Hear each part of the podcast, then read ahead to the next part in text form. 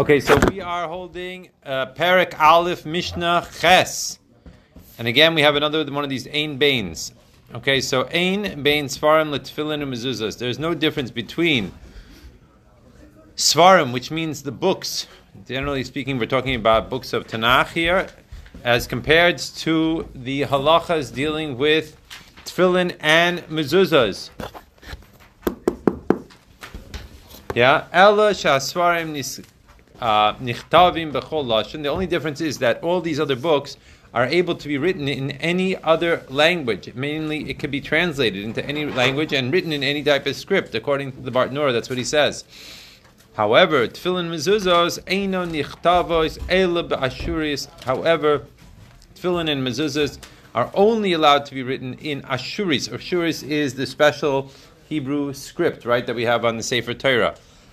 and the dafka has to be in Hebrew itself. You're not allowed to write, for example, a, a pair of tefillin in English, right? Even if you use Hebrew lettering, you would not be able to do this. Now, Rabbi Shimon Gamliel Oimer, Rabbi Shimon Gamliel is disagreeing, and he says, Af bisfarim, also with the books of Tanakh, right? Lo hitiru shi kasvu ella yavanis even with the books of Tanakh, you're not allowed to write it, in fact, in any language that you want. You are only allowed to write it in Greek. In other words, not only Greek as opposed to Hebrew, but in addition to Hebrew, the only other language you could write it in is Greek, and he learns it out from a pasuk that deals with uh, with the uh, with Yafis and and, and Shem. Uh, look over there in in Breishis uh, uh, Perek Tes. Over there, he learns it out that the most beautiful of the languages uh, will be in the tense of Shem, and we know that Shem is a forefather of, of the Jewish people. Okay, Mishnah Tes. Ein ben koyin mashuach b'shemin hamishcha. There is no distinction, right? Remember, the koyin gadol, right, was the the the main koyin that was anointed.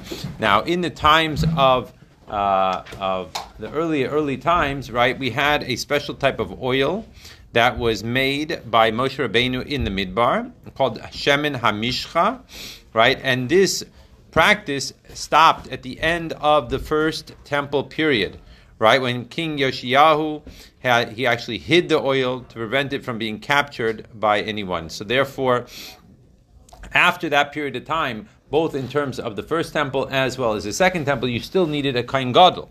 So the question was, how did you make him from a regular kain into a kain gadol? So the way they did it was that they would just add the additional four garments, because a regular kohen would wear four garments, and then a kain gadol would wear eight garments. Okay, so that's the idea over here.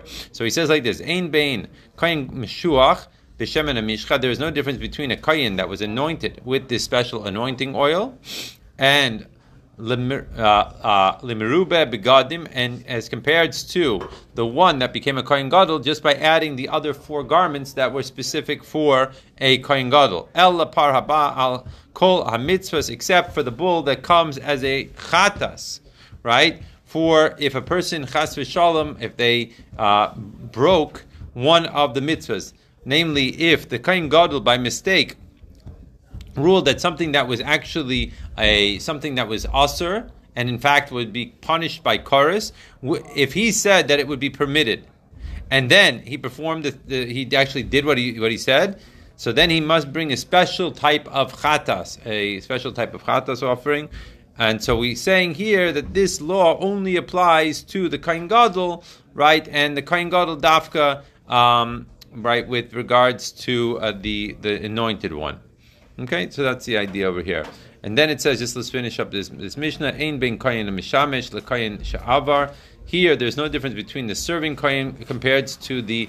Uh, it's translated as a retired kayin gadol, but what does that really mean? So the idea here is that let's say uh, a kayin right, a kain gadol becomes for some reason temporarily uh, impure or whatever. So then what happens is that you need someone to take that role as being the kain gadol. In other words, let's say the kain gadol, who is the acting kain gadol, becomes impure, and now he can't do his job. So now you need someone to do the job. So what do you do? So you you you lift up right, one of the other kohanim, and he now becomes the, so to speak, the acting kohen gadol. But now that the first kohen gadol is made pure again, So now what happens? So now you have two Kain Gadls. You can't have two Kain Gadls. It's against the rules, right? So what do we do here? So now what happens is that according to this, right, the so to speak, the the person who took his place, we'll call him the substitute Kain Gadol, right? There is a certain level of sanctity that's still in him because Paul Mamish he actually acted as a Kain Gadol. So let's go back. He says, "Ein ben kain mishamish lekayin she'avar." Right? There's no difference between the kain gadol that's acting compared to the one who was the substitute. El par yom kippurim v'asiris ha'efa, except for the bull offered by the kain gadol on Yom Kippur and the tenth of the efa, which is the mincha the special mincha offering that was offered by the Kohen Gadol every single day. So these different offerings uh, have to be brought only by the kain Gadol that is serving and not by the one that was the substitute. And we'll end here for today.